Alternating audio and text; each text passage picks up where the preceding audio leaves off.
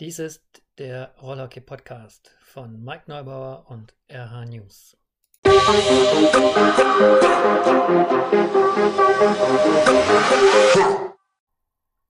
Einen wunderschönen guten Tag. Ich begrüße euch mal wieder zu einem neuen Podcast und auch mal wieder mit einem neuen Gast. Diesmal habe ich mir ausgesucht den Christopher Nusch in zwei Funktionen, nämlich einmal ist er jetzt selber äh, vollkommener Rollhockey-Afficionado, das sind wir ja alle, aber er ist schon sehr speziell dabei. Und er hat jetzt äh, auch noch seinen Job gehabt als Co-Trainer der Nationalmannschaft, konnte leider nicht vor Ort sein in ähm, Portugal, hat das Ganze aber natürlich von hier aus ganz genau beobachtet. Darüber wollen wir ein bisschen sprechen, aber auch, warum er so ein Afficionado ist, warum er diesen Sport so cool findet und Christopher, wie üblich, wie ist er denn zu diesem Sport gekommen? Hallo Christopher erstmal. Hallo Mike. Ja, erzähl mal ganz kurz, äh, wie du äh, dieser, zu dieser herrlichen RESG Walsum geraten bist und äh, wie lange das her ist und äh, was deine Geschichte hinter diesem äh, der Liebe zu diesem Sport ist? Ja, wie lange das schon her ist, kann ich gar nicht so genau sagen. Äh, Zahlen sind nicht so mein Ding, muss ich sagen. Aber ich denke, ich war so sechs Jahre alt. Da habe ich das erste Mal Rollhockey gesehen, bewusst. Äh, mein Onkel war im Tor bei der ersten Gewaltsum. Und äh, meine Tante hat ein bisschen gespielt, meine andere Tante hat Rollkunstlauf gemacht, auch ein bisschen Hockey gespielt. Und äh, da war ein Bambini-Vorspiel tatsächlich, haben meine Eltern mich mitgenommen. Wir haben uns das angeguckt und direkt verliebt und zum Training gegangen, da geblieben. Bis heute. Also wie immer eine, eine Familiennummer. Äh, wer, genau. wer war zuerst, dein Bruder oder du? Ich. Mhm, der musste mein, dann... Bruder, mein Bruder ist tatsächlich viel später erst. Der hat am Anfang nur zugeguckt und irgendwann dann Langeweile auf der Bühne bekommen und dann hat sich die Dinge auch angezogen. also auch irgendwie so eine Geschichte, glaube ich, die viele von uns erlebt haben mit diesem Sport. Ja, dann hast du ähm, wahrscheinlich, dann sagen wir mal, du warst sechs, so irgendwas um den Dreh. Ähm, und ja, okay. dann, ähm, dann hast du quasi alle Nachwuchsklassen bei der RESG durchlaufen. Ja, nicht ganz. Ich habe äh, wegen meiner Hüftkrankheit fast zwei Jahre kein Hockey gespielt. Mhm die, also ich sag mal, die damalige C-Jugend, ja, da habe ich äh, gar nichts gemacht. Müssen wir, können wir das kurz erklären mit deiner, warum du so eingeschränkt bist? Oder? Also ich habe eine Hüftkrankheit tatsächlich. Ja. Und äh, musste dann in jungen Jahren ins Krankenhaus, weil sie nicht genau wussten, was das ist. Ja. Wurde viel getestet, gemacht und getan. Und äh, war dann auch in der Uniklinik längere Zeit stationär. Und ja, dann konnte ich halt nichts machen. Und mhm. äh, war ein bisschen ans Bett gefesselt mhm. Für längere Zeit. Ja. War eine scheiß Zeit, auf jeden Fall. Auf jeden Fall. Also damals hat man gesagt, ich könnte nie wieder Sport machen, aber ja. war, mir, war mir egal. hast du alle Leute Lügen straft, äh, dass das doch noch geht. Das heißt, ja, du hast genau. tatsächlich zwei Jahre lang, ähm, also ich weiß nicht genau, ich bin ja noch so ein alter Mann, äh, mit C und D und so weiter. Das, das muss dann so um 10, 11 gewesen sein, jahresmäßig. Ist das dann so? Genau. Ja, ja genau. Okay, ja. das ist ja eigentlich eine ganz entscheidende Zeit ähm, im, im, Sport. Also du hast ja den Vorteil gehabt, relativ früh angefangen zu haben. Mhm. War ja eigentlich perfekt. Also ich nehme mal an, ähm, ähm, damals äh, war ja die RSG auch noch relativ äh, permanent erfolgreich. Also es gab da auch noch Vorbilder im Verein und dementsprechend ja. wahrscheinlich auch noch ein relativ gutes Training, oder? Wie erinnerst du das? Ja, also die Halle war proppenvoll. Wir haben teilweise mit zwei Mannschaften uns die Fläche teilen müssen. Die wurde halt in der Mitte getrennt mit irgendwelchen Bänken und dann, äh, ja, unendlich viele Kinder und viel Training, viele Trainer. Mhm. War, noch andere Zeiten. Ja, weil das ist jetzt mal gerade 20 Jahre her, ne? 20, ja. Ja, so. Und das ist schon krass. Also, dass halt die Walsum ja quasi mal kurz davor war, gar nicht mehr zu existieren. Ähm, und damals so, so, eine, so eine Blüte noch erlebt habe, weil natürlich auch die Bundesligamannschaft gut erfolgreich war. Also zumindest äh, war die Erinnerung an die Erfolge noch relativ wach. ja. ja. Und äh, okay, du hast also äh, den normalen Gang gemacht, du hast äh, ähm, sozusagen die ganzen Klassen durchlaufen, eben bis auf die, die eine, die du sozusagen dann überspringen musstest. Das ist ja dann nochmal eine größere Anforderung. Wie war dann für dich der, der Wiederanfang? Also das, das muss ja schon relativ hart gewesen sein, ähm, so ein ballverliebter Mensch wie du bist. Ähm, dann sich da wieder komplett ranzukämpfen. Also war es ja wahrscheinlich nicht mehr äh, unter den ersten vier, fünf, dann als du zurückgekommen bist. Och, ich, ja, das ging doch relativ schnell, muss ich sagen. Also äh, die Zeit ohne war schlimmer wie dann der Neuanfang und äh, ja, dadurch, dass mein Bruder auch tatsächlich weitergemacht hat, hat man den Kontakt nie verloren. Ja. Und äh, ja, einmal zum Turnier nach Darmstadt, damals noch auf die Außenbahn gefahren und dann war ich wieder mitten, mittendrin und äh, voll dabei. äh, wer hat dich trainiert? Sind das Namen, die wir auch kennen? Also Trainer, die, die wir kennen oder die man kennt? Ähm, Kiki Kienapfel, ganz früher. Ja, ja, klar. ja. Und äh, danach ähm, tatsächlich, glaube ich, direkt Markus Losina. Mhm. Okay, der ja. ja heute auch noch als Trainer aktiv ist bei euch. Ja, also, ja, also als sportlicher Leiter im Moment. immer, immer in mehreren Funktionen dann ja, äh, gewesen ist. Ja. Habtet dann ihr... hatte Werner Achtig, kennt ja. man glaube ich auch. Ja, sicher. Und Arndt Henhausen. Ja. Und dann ging es schon zu den Senioren, Armin Henhausen und dann hunderte Wechsel. Okay. Äh, ja, aber da hattest du ja jetzt auch äh, doch relativ illustre äh, Trainer, die ähm, jeder für sich irgendwie ein Charakterkopf gewesen sind. so wie du ja auch einer bist, ganz ohne Frage. Ähm, ja. Und äh, was, ähm, wie waren die Erfolge damals? Ähm, ich kann mich da überhaupt nicht dran erinnern, weil das in der Zeit habe ich nur wirklich wenig Kontakt mit Nachwuchs gehabt. Ja. Ähm, deshalb ähm, also wir sind einmal deutscher Meister geworden in der A-Jugend tatsächlich. Mhm. Äh, war aber mit dem tatsächlich höheren Jahrgang damals. Äh, also die Jungs, die waren drei, vier Jahre älter sogar wie ich, da war ich aber dabei. Und ansonsten, ja, so wie die meisten äh, Leute, die bei dir im Podcast waren, war immer Hering der Gegner, der uns geschlagen hat. ja, auch das zieht sich irgendwie also viele so. Vizemeisterschaften. zieht sich irgendwie durch, so, ne? So ein bisschen. Ja, ihr seid halt alle ein ja. Alter. Ne? Ja. Ähm, so, und dann bist du äh, dann in die, auch, ich glaube, relativ jung sogar noch, äh, schon in die, in die äh, Senioren gekommen.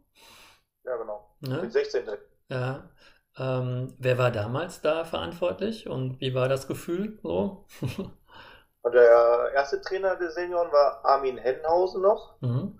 Co-Trainer war der Freddy Greisitz damals, der das dann auch, ja, nicht übernommen. Kommt, da war Renato Martins danach. Ja, das Gefühl war natürlich äh, grandios. Ich habe auch die ersten Trainings tatsächlich mit meinem Onkel noch mitgemacht. Ein, zwei Mal. auch mit den ganz alten Hasen, die auch deutscher Meister geworden sind, mehrere Male. Mhm. Und äh, ja, das war auf jeden Fall ein super Erlebnis. Das heißt, ähm, Michael Koch und so hat da noch gespielt? Genau, Michael Koch, Mark Henhausen, ja. Arndt Henhausen, mhm. Robby van Doren. Mhm. Ja, das Andreas, äh... Andreas Drusewitsch war, glaube ich, damals auch noch in Walsum, meine ersten Trainings. Ja. Ja, war kein schlechtes Team, da reinzukommen. Ja. da war auch eine, glaube ich, eine etwas härtere Gangart noch angesagt. ja, aber war ein, war ein Riesenkader. Ne? Die ganzen Jungs, die auch noch älter sind, André Kolossek, die du auch alle trainiert hast, ja. die waren natürlich auch alle da. Ne? Und bei mir, für mich war es dann halt Training. Mhm. Training mitmachen, Erfahrung, ein bisschen lernen. Und da hattest du aber überhaupt keine Nachteile mehr durch, äh, durch die Hüfte oder ähm, war das immer wieder ein Thema damals schon? So auch immer wieder ein Thema. Mhm. Also zum Beispiel so lange Joggen und so ist gar nicht möglich, mhm. Springen ist nicht möglich, Beweglichkeit ist total eingeschränkt, was beim Hockey eigentlich äh, wichtig ist. Ja. Ich mhm. lebe von meiner Technik und nicht vom Laufen. das kann ich allerdings äh, bezeugen, dass das so ist. ja. ähm, ja, dann hast du, also Renato wollte ich noch mal kurz drauf zu sprechen kommen, weil ich finde, das ist ja so ein, so ein Mensch, der äh, leider ähm, irgendwie immer falsch verstanden worden ist in meinen Augen. Ähm, ja. Der, äh, glaube ich zumindest, also wenn du sagst, du hast vorher Armin und vor allen Dingen Freddy, also Armin war sicherlich sehr ambitioniert in seinem Training, kann ich mir vorstellen. Freddy hat so seine ganz eigene Art, mit, mit Training umzugehen, also eher die holländische Art. Und dann kam ja. Renato. Und Renato ist ja, so wie ich ihn zumindest kennengelernt habe, der totale Perfektionist und ähm, hat auch mal versucht, mit anderen Methoden ähm, Trainings äh, zu machen. Wie hast du das wahrgenommen damals? War der, war der eher ein Spinner oder war der, ähm, ich meine, Walsum hat sich ja bewusst dafür entschieden, ihn zu nehmen, was äh, ja auch echt damals ein bisschen für ähm, ähm, Überraschung gesorgt hat, als es dann mal verlautet wurde. Aber wie war das, unter dem zu trainieren? Ey, zurück, rückblickend äh, war es eigentlich eine gute Zeit, weil der Renato, der hat, war der erste, wo ich jetzt bewusst sagen würde, dass der den modernen Rollhockey nach Deutschland bringen wollte. Also früher war es ja so, man hat eine Acht gedreht an der Mittellinie mit alle vier Mann und Renato war der Erste, der gesagt hat, macht das doch nur mit drei Leuten und stellt mal einen vom Tor, dann seid ihr vielleicht torgefährlicher. Aber ähm, ja, wurde nicht so angenommen, die ganze Geschichte auch so, ähm, ja, war alles ein bisschen kompliziert, würde ich jetzt äh, im Nachhinein sagen. Wir sind halt von Freddy zu Renato gekommen und das ist halt wie Feuer und Wasser. und, äh, ja, war nicht so einfach, aber im Nachhinein, jetzt in der heutigen Zeit würde ich sagen, er hätte uns damals den modernen Hockey viel schneller beibringen können wie andere. Mhm. Und äh, er hatte natürlich dann auch noch eine Schwierigkeit, da haben dann immer noch Michael Koch und so gespielt, denke ich mal an. Ne? Ja, ein Teil davon war ja, immer noch dabei. Ja. ähm, das war natürlich dann gegen altes Wissen anzukämpfen, weiß ich aus Erfahrung selber, ist sehr schwer. Äh, ja. ähm, aber ja, so habe ich ihn eigentlich auch wahrgenommen. Ne? Also war natürlich ein, kein einfacher Charakter oder ist es wahrscheinlich heute immer noch nicht. Aber so rein jetzt vom, von dem, was er wollte, war er vielleicht seiner Zeit so ein bisschen voraus und ähm, er hat auch, glaube ich, immer sehr viel verlangt ne, von den Spielern. Ja, auf jeden Fall sehr viel verlangt, aber er konnte es nicht so richtig rüberbringen. Also der konnte die Jungs nicht auf seine Seite ziehen. Mhm. Und ja, wenn du, wenn du gerade diesen, diese Generation nicht auf deiner Seite hattest, dann war es schwer, weil er war so ein eingeschworener Haufen. Die Jungs äh, waren wie beste Freunde. Ja. ja. Einen nicht auf deiner Seite hast du alle nicht auf deiner Seite und dann ja. wird es schwer. Ne? Ja, eigentlich ein bisschen, ein bisschen schade, aber ich glaube, das ist ein Schicksal, was viele Trainer kennen, dass, ja. äh, dass man da manchmal gegen Windmühlen kämpft und da auch echt keine Chance hat. Ähm, dann, äh, ähm, wie ging es weiter? Also ähm, du, du, dich, sagen wir, noch mal kurz auf deine eigenen Spezial Spezialitäten eingehen, weil du hast es gerade schon gesagt, du äh, machst das Ganze mit spielerischen Mitteln und nicht mit Kondition und äh, Kraft und Kampf und so weiter. Vielleicht Kampf schon, auf jeden Fall. Also du bist auch ein zäher Hund, äh, sonst wärst du nicht bis dahin gekommen, wo du hingekommen bist. Aber ähm, du hast immer sehr viel Wert auf deine Schlägertechnik gelegt. Ne? Also das war ähm, da bist du schon sehr, würde ich sagen, ballverliebt, um das mal zu umschreiben. Ne? Und äh, Ästhetik ist, spielt auch eine Rolle. Ja. ja. Äh, wie, wie hast du das, äh, bist du, bist du, sagen wir mal, ist das ein, ein Talent oder etwas, was sozusagen dir in die Wiege gelegen, gelegt worden ist oder ist das etwas, was sich aus dem ganzen, aus der ganzen Thematik entwickelt hat, dass du gesagt hast, okay, ich kann auf der einen Seite vielleicht nicht punkten, also muss ich mir was anderes äh, suchen und hast dann da mehr Augenmerk drauf gelegt oder ist das einfach schon immer dein, dein Grundtalent gewesen? Ich denke, das ist eine, eine Mischung aus beiden. Also in der Zeit, wo ich im Krankenhaus war oder dann auch zu Hause quasi mit so einer äh, festen Schiene am Bein ja. war, habe ich den Schläger ja nicht an der Seite gelegt, sondern im, Stehen weitergemacht, den Ball hochnehmen und dann auch die Leute damals in der Bundesliga äh, bewundert, die das gemacht haben beim Warm-up. Du, du warst ein Kandidat, äh, dann äh, Luchtenberg, damals noch von Weil, ich glaube, der Name ist richtig, ne? Ja, ja. Ja, Remon, Remon, ja. ja genau.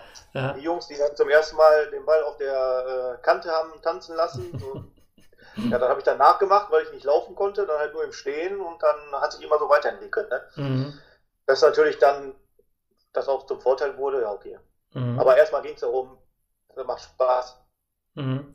Aber ähm, jetzt springen wir mal in die heutige Zeit, wie Rollhockey heute gespielt wird. Ist, ist das für dich, tut das dir schon ziemlich weh, dass es heute halt gerade auf diese individuelle Stärken ankommt. Also ruhende Bälle äh, sind halt wichtig, äh, sind, können spielentscheidend sein, was sicherlich eine Spezialität von dir ist, ähm, aber auch halt eins gegen eins, solche Geschichten. Ist das, ähm, du wärst ja eigentlich der richtige Mann jetzt dafür. Ja, sehe ich tatsächlich dann doch ein bisschen anders, weil es ist zwar ein Eins gegen Eins, aber du musst auch von dem Gegenspieler loskommen. Und wenn man jetzt gerade die Europameisterschaft gesehen hat, äh, Geschwindigkeit ist A und O. Ne? Du musst zwar ein 1 gegen 1 gewinnen, aber das sind zwei, drei Bewegungen, da musst du an dem Mann vorbei. Ja, also ich meinte das auch so, dass halt natürlich gepaart mit der, mit jetzt nicht äh, einer Einschränkung, die du hättest, sondern sagen wir, gehen wir mal davon aus, na, alles wäre normal gelaufen, du hättest äh, trainiert wie ein, wie ein Tier, ähm, wärst ehrgeizig gewesen, wie du sowieso bist, ne? und du wärst jetzt heute da an der Stelle mit der, mit der Individualtechnik und der nötigen ähm, Kondition und körperlichen Präsenz. Ich glaube, das wäre halt schon dein Spiel heute. Ne? Also könntest du das schon. schon, aber das wäre es auch vorher gewesen, glaube ich. Ja. Also ich hätte, ja, mit dem, es klingt jetzt vielleicht eingebildet und da bin ich eigentlich überhaupt gar nicht, aber mit dem, was das kann ich, ich bezeugen. Schläger, mit dem, was ich am Schläger kann, hätte ich viele Spiele gerne auch dominieren können. Würde Ja. ich mal behaupten, wenn ich, wenn ich äh, das alles nicht so gehabt hätte. Ja. Aber ist halt so und da habe ich mich halt anders entwickelt, bin zum Trainer gekommen. Genau, das wäre jetzt der nächste Punkt. Du hast ja ähm, schon relativ früh, als äh, vielleicht auch als, eben als Konsequenz aus der ganzen Geschichte, äh, Teams übernommen in Walsum und das äh, mit ähm, richtig viel Erfolg. Ne? Also wenn du hast ja da so ein, so ein Spezialteam gehabt, mit dem du quasi durch die Jahrgänge gezogen bist. Ähm, wann hast du angefangen damit? Wie alt warst du? Auch wenn Zahlen jetzt nicht deine Spezialität sind, so ungefähr. Ich hatte auf jeden Fall noch keinen Führerschein. Vielleicht, vielleicht ab, wo ich 17 war, gerade 17 geworden bin, Mhm. da habe ich angefangen, die damalige, boah, was waren die? B-Jugend war das, glaube ich, damals noch zu übernehmen. Äh, vom Hans-Werner Meyer. Und ja, und dann die Mannschaft quasi bis jetzt Teile immer noch Mhm. trainiert. Und wa- was, äh, also ich durfte ja als äh, während meiner Zeit in Walsum mal so ein bisschen, äh, da, da ihr vor uns trainiert habt, ähm, mal so ein bisschen gucken, was war dein Schwerpunkt schon damals? Also was hat das ausgemacht? Ähm, ihr wart ja erfolgreich, ne? Also wir waren total erfolgreich. Also in den, sag mal, in dem letzten und in dem vorletzten Jahr, wo die Jungs äh, diese Jahrgangsstufe gespielt haben, haben wir alles gewonnen, nie verloren. Mhm. Es war auch international diesen Euro-Cup, den gibt's ja jetzt heutzutage. Mhm. Äh, Den Vorgänger davon, da waren wir Zweiter, in, damals in Villanova. Duisburg Mannschaft des Jahres waren wir, vor den Fußballern des MSV.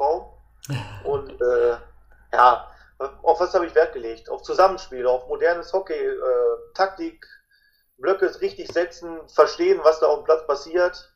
Und äh, ein Spiel ist nicht nur ein Spieler, sondern sind alle vier. Mhm. Und ja, Sachen, die in Spanien gespielt werden, versuchen umzusetzen, auf das Niveau zu bringen wie hier, aber das zum Vorteil nutzen. Mhm. So, das ist immer so das Ding, was ich vorhabe. Wie bist du daran gekommen? Also wie hast du diese Ideen entwickelt? Wo, wo waren deine Vorbilder? Wo hast du deine ähm, Inspirationen herbekommen? Ähm, äh, über den Johann van Dien damals äh, ist irgendwie eine, beziehungsweise sind zwei DVDs bei mir gelandet. Das ist ein Training vom FC Barcelona, äh, habe ich komplett auf DVD und ähm, vom Pedro Alves, aber da bin ich mir nicht mehr- ganz sicher, wo das herkam. Der hat auch so ein kleines äh, Video gehabt. Individuelles Training war das quasi. Hat, hatte sich selbst gefilmt. Und da ging das, so- ging das los. Und dann irgendwann kam natürlich YouTube dabei, Spiele gucken. Damals über Satellit noch Spiele gucken, Europameisterschaften. Ja. Und dann hast du aber natürlich, äh, du hast das genommen und hast da sozusagen das durch deinen eigenen Filter laufen lassen, wie du schon gesagt hast, das übersetzt auch äh, auf die jeweiligen Fähigkeiten deiner Spieler und dann diese äh, dementsprechende Trainings äh, konzipiert. Und das wirklich monstermäßig erfolgreich. Also war, war ja so, wie du gesagt hast. Es gab in der Zeit, glaube ich, ähm, wart ihr dann das, was Herringen äh, für dich jetzt gewesen ist, äh, wart ihr dann wahrscheinlich für die Generation derer äh, dort. Ja, ähm, auf jeden Fall megamäßig erfolgreiche Geschichte. Und ähm, hast du denn, weil da hast du ja noch parallel dazu äh, ähm, ganz normal selber auch gespielt, äh, unter anderem als ich bei euch gewesen bin, hat das für dich persönlich denn dieses Trainersein auch dich als Spieler ähm, verbessert oder verändert oder dein Denken darüber? Ich denke, mein Denken ein bisschen und äh, jetzt im Nachhinein gesehen hat es auch die, meinen Trainern das schwerer gemacht, mit mir zu arbeiten. Auch glaube ich gar nicht. Das kann ich mir gar nicht vorstellen. Ja, doch, doch, doch, doch das weißt du ganz genau. äh, ja, weil man halt so seine eigenen Ideen hat und man sieht, was funktioniert und dann ist man halt, äh, ja, ist, ja, besser besser nicht, aber man will halt mehr und man will mehr und man sieht halt, wie das gehen könnte, sieht aber nicht das große Ganze. Äh, also man sieht seine Mitspieler halt als Mitspieler und nicht als Trainer und einen guten Trainer macht es eigentlich aus, die ganze Mannschaft im Blick zu haben und als Mitspieler sieht man das oft nicht. Also ja, war ein bisschen schwierig, gleichzeitig Trainer zu sein, erfolgreich und Spieler und viel wollen, was aber eigentlich gar nicht geht, weil man nicht den großen Blick aufs Ganze hat. Aber naja, Mhm. Naja, also ich, ich weiß ja nun mal, ähm, weil ich das, weil ich genau dieses Verhältnis ja mit dir hatte, ähm, das kann natürlich auch sehr positiv sein, ne? Also ich habe das auch immer geschätzt, äh, dein, deine, deine Dinge, die du gesagt hast. Wir haben da ja auch viel drüber geredet. Also ich denke, du bist äh, auch jemand, der Einfach weil du, glaube ich, auch nochmal so ein 110-prozentiger Perfektionist auch bist und ähm, die Dinge halt ähm, wirklich den, den Dingen auf den Grund gehen willst, äh, ähm, glaube ich, kann, kann jeder von dir ähm, lernen oder zumindest äh, ähm, Dinge mitnehmen, die du halt, weil du dich intensiv damit beschäftigst. Ne? Also ich glaube, dein Wissen ist inzwischen ähm, ziemlich groß geworden. Also was, was würdest du sagen? Äh, ähm, inzwischen auch mal äh, Trainer in Spanien. Wir haben ja so ein Beispiel. Ich denke ja. ähm, ich zeigen, ne? Jetzt aber, aber heutzutage, ja. Warte mal, wir haben jetzt gerade ein bisschen Skype-Problem. Ich hoffe, dass. Äh, äh ähm, so. Auch durch den, durch den Kim, den, der bei mir, der mein Trainer war, ist alles noch mehr wir, wir, wir gucken, warte mal eben, wir gucken mal, ob wir das Ganze nochmal ah, machen. Äh, warte, ähm, ich, ich schalte mal nicht aus. So, jetzt, jetzt glaube ich, bist du wieder da. So, das müssen wir jetzt ganz kurz nochmal machen. Also Trainer in Spanien ähm, war die Frage, äh, du hast gesagt, klar, traust du dir zu, äh, in deiner unnachahmlichen Art. ähm, Trainer in Spanien hast du gefragt, habe ich überhaupt nicht gehört. Ja. naja gut, dann ist das nicht angekommen. Nein, also ähm, ich, ich hatte gesagt, auf, also, dass du inzwischen halt ein wahnsinniges Wissen angehäuft hast und äh, ich dich in Deutschland halt mit Markus zusammen als ähm, diejenigen sehe, die uns, äh, uns sagen wir mal, den, oder den deutschen Hockey am meisten weiterbringen können, im, ähm, im Dreierverbund mit Tobi noch zusammen, der das er ja auch gerade in der Nationalmannschaft genauso macht. Ähm, jetzt sehe ich dich aber noch ein bisschen ähm, wie soll ich sagen, du, du gehst der Sache noch ein bisschen tiefer auf den Grund, du bist ein bisschen anders als Markus, ähm, ich kenne euch beide, ähm, aber äh, du wolltest jetzt, du hast gerade noch gesagt, wo das Ganze denn auch herkommt. Also, ne, dass dann, dass das mit Kim zum Beispiel ja auch noch mal ein, ein wahnsinniger Vorteil gewesen ist, mit ihm gearbeitet zu haben. Ja, mit Kim war auf jeden Fall eine ganz neue Erfahrung. Das hat unheimlich viel Spaß gemacht, weil dann auch mal zu sehen, wie es dann noch anders geht tatsächlich. Also nicht nur die deutsche Brille, sondern auch mal international und ähm, aber auch die Jungs, die jetzt bei mir im Kader sind, ganz am Anfang sind ja einige da und von drüben gekommen, also drüben sage ich jetzt einfach mal so, ne? Ja. Ähm, auch in Felipe Stola, äh, sich mit den Jungs zu unterhalten, wo die herkommen, wie die trainieren, was die machen, das ist, äh, ja, das hat mich auf jeden Fall nochmal eine Stufe nach oben gebracht. Und ich sehe das aber auch so, ich hatte jetzt letzte Woche noch ein Gespräch mit unserem Nuno Rias, der auch Trainer in Portugal war, und da ist sogar tatsächlich noch Luft nach oben. ich glaube, Luft nach oben ist immer.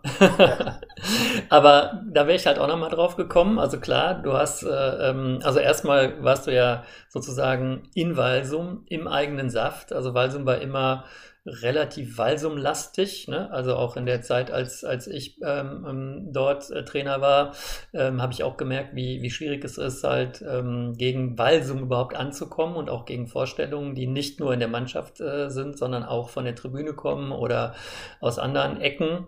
Ähm, und dann plötzlich öffnet sich dieses Walsum Richtung eines spanischen Trainers und äh, dann auch Richtung internationaler Spieler, also vermehrt äh, internationaler Spieler. Das muss ja dann, hast du ja gerade schon gesagt, aber das muss ja dann wirklich nochmal so ähm, für dich auch so ein Eye-Opener gewesen sein äh, in die weite Welt äh, des Rollerkeys, ähm, dass, dass da wirklich noch wahnsinnig viel mehr zu holen ist. Ne? Auf jeden Fall. Ja. Auf jeden Fall. Also das kann ich nur so genauso, genauso sagen. Ja, wer, wer hat dich denn von den ganzen ähm, am meisten, sage ich mal, ähm, jetzt nicht unbedingt als Spieler, sondern ähm, mit, mit dem, wie er an die Sache herangegangen ist. Äh, hast du da irgendeinen, der, der dich besonders beeindruckt hat? Ah, der Philippe war schon äh, sehr, sehr professionell, sag ich mal, wo er hier runtergekommen ist. Ja. Und hat sich unheimlich viele Gedanken um, um alles gemacht, um kleinste Details und äh, auch Positionierung auf dem Feld. So Sachen wie, dass ein Feld in einzelne Abschnitte eingeteilt wurde, war ja vorher noch nie bekannt. Und sich äh, mit ihm zu unterhalten, das war schon, das war schon sehr, sehr gut. Und auch Kim auf jeden Fall. Kim gehört auch dazu. Und äh, ja, die anderen, die kamen halt alle danach. Ne? Das mhm. hat sich dann nur noch äh, äh also Philippe hat ja nochmal den Vorteil, dass er schon relativ viele Stationen auch durch hat. Ne? Also dass er nicht nur aus einem Land kommt, sondern in, in mehreren Ländern war und damit auch da natürlich nochmal ein bisschen mehr Überblick hat. Äh, und Kim, denke ich mal, der Vorteil war bei Kim, dass er auch schon ein bisschen was über das deutsche Rollerhockey wusste, weil ich meine, wenn man jetzt mit einem äh, spanischen, italienischen oder portugiesischen Ansatz äh, in, in, die Bundesliga kommt, da wird man natürlich scheitern. Ne? Also das funktioniert ja auch nicht. Also deshalb fand ich es ganz wesentlich, was du am Anfang gesagt hast, ähm, halt das zu übersetzen auf das, was, was wir hier können. Ne? Ich denke mal, das ist ein wesentlicher Punkt. Ja, einmal das und du musst die Jungs davon überzeugen, dass sie da wirklich Lust drauf kriegen, das zu machen. Mhm. Also die Sache, die ich eigentlich aus den letzten Jahren am meisten mitgenommen habe, wenn der Trainer die Jungs nicht davon überzeugt, dann wird das nichts.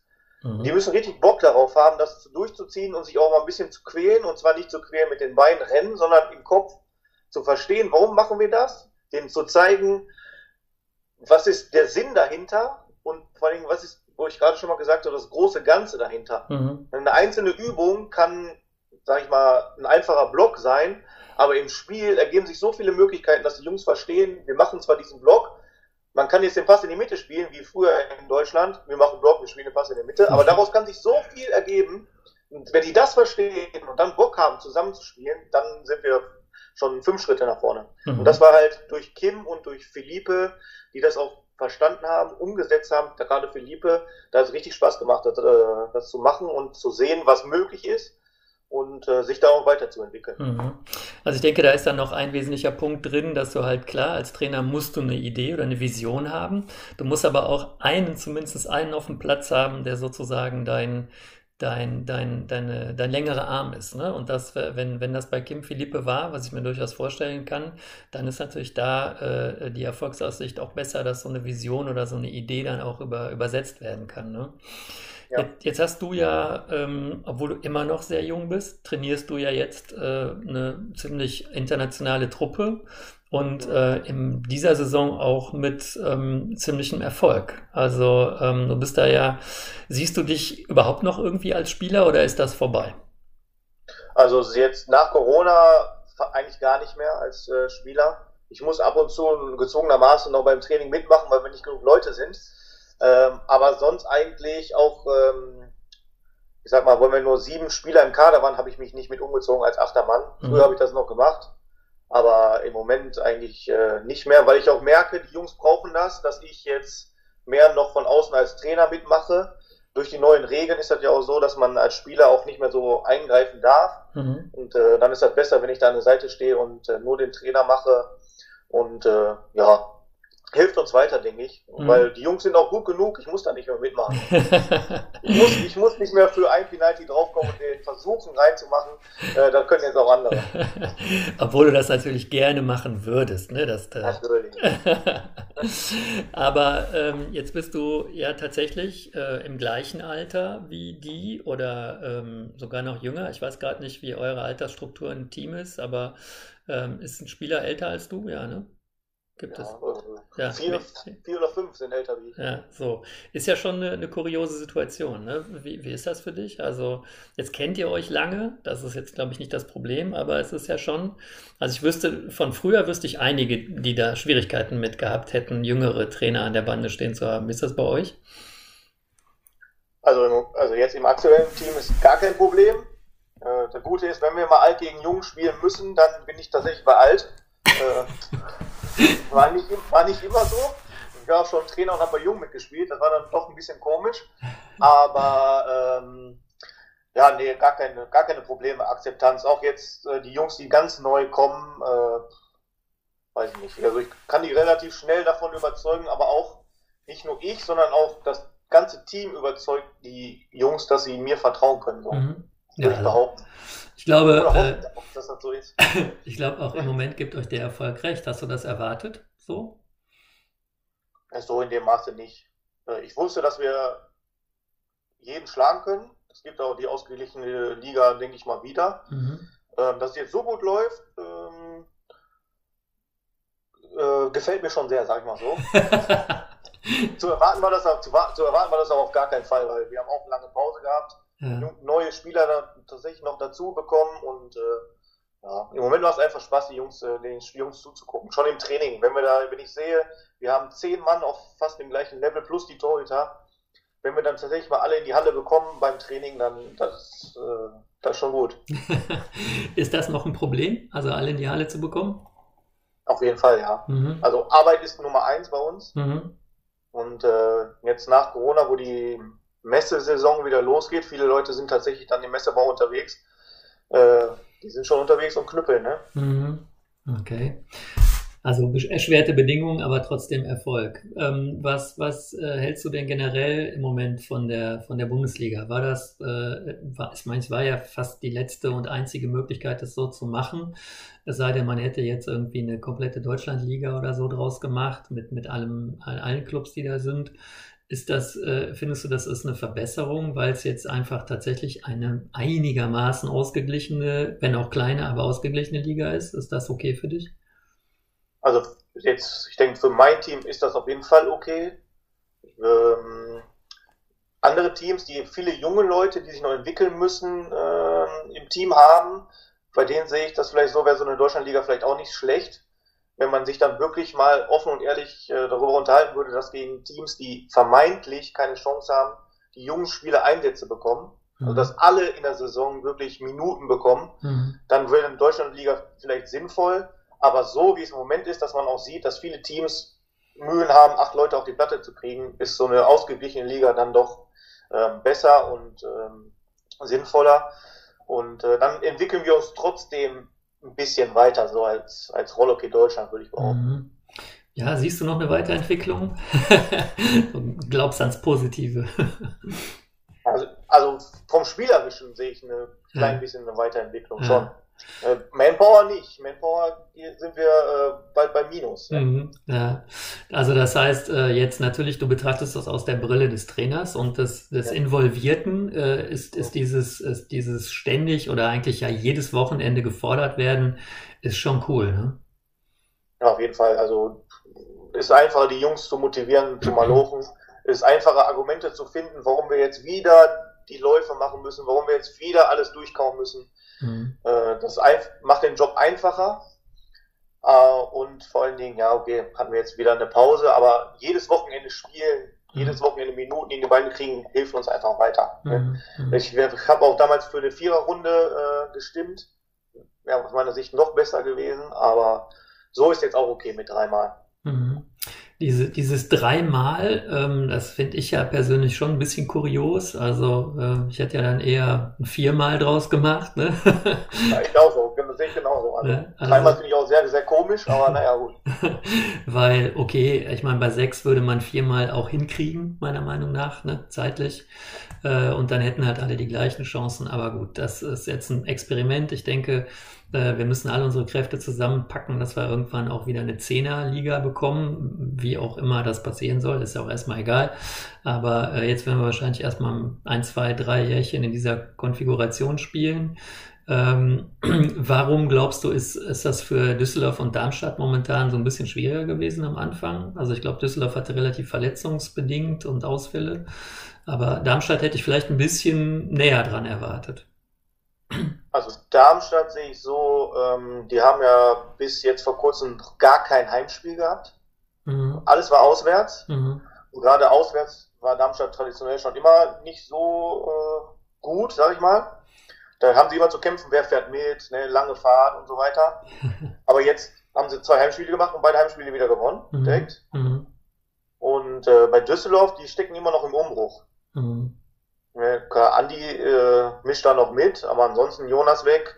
Äh, Tarek hat auch von mir jetzt auch gleich, so wie man hört, aufgehört. Daniel Kutscher weg. Das sind von vier Mann auf dem Platz sind da drei. Mhm. Ja, und deswegen, die brauchen, die brauchen Zeit. Aber da sehe ich die weniger, die kleineren Probleme für die Zukunft. Bei mhm. Darmstadt sehe ich dann für die Zukunft doch eher die größeren Probleme. Ja, bei Düsseldorf kommt zumindest noch was nach, ne? Und äh, aber da sind wir wieder bei dem Thema, okay, wie kriegen jetzt jüngere Spieler Einsatzzeiten? Ne? Wenn es halt immer um die Wurst geht, ist das natürlich nicht ganz so einfach. aber ja, das ist halt wichtig, dass der Verein ruhig bleibt, ne? Ja. Ja, das wollen wir mal gucken, ob die ruhig bleiben. ähm, aber euer Ziel, denke ich mal, ist nach dem Beginn, den ihr jetzt da hingelegt habt, äh, kann ja eigentlich nur der Titel sein, oder? Unser Ziel ist, jedes Spiel zu gewinnen. Was am Ende rauskommt, werden wir ja dann sehen. Ne? naja, wenn du der, der, der Linie folgst, dann äh, kommt da ja automatisch das raus. Ne? Also, ja, aber äh, ich verfolge tatsächlich die Linie, äh, wir nehmen den Mund nicht mehr so voll. Es gab mal vor wenigen Jahren, da wurde viel geredet und wenig gemacht und wir sind jetzt bei viel machen und wenig reden. Ja, es, äh, es äh, scheint gesund zu sein, dieser, dieser Linie zu folgen und es scheint dir momentan ja auch recht zu geben. Äh, der, der, Erfolg ist da und ähm, du hast jetzt, das du eben auch im Eingangs schon gesagt, du hast ja jetzt schon wieder Spieler dabei, die du äh, damals mit 17 auch schon trainiert hast. Ne? Also es müsste dir ja auch so ein bisschen äh, ähm, Genugtuung auch geben, dass, dass die halt dabei sind und auch immer noch ihre Leistung bringen. Ne? Ja, tatsächlich von dem Team damals sind bei mir jetzt noch der Sebastian Haas und der Christopher Berg.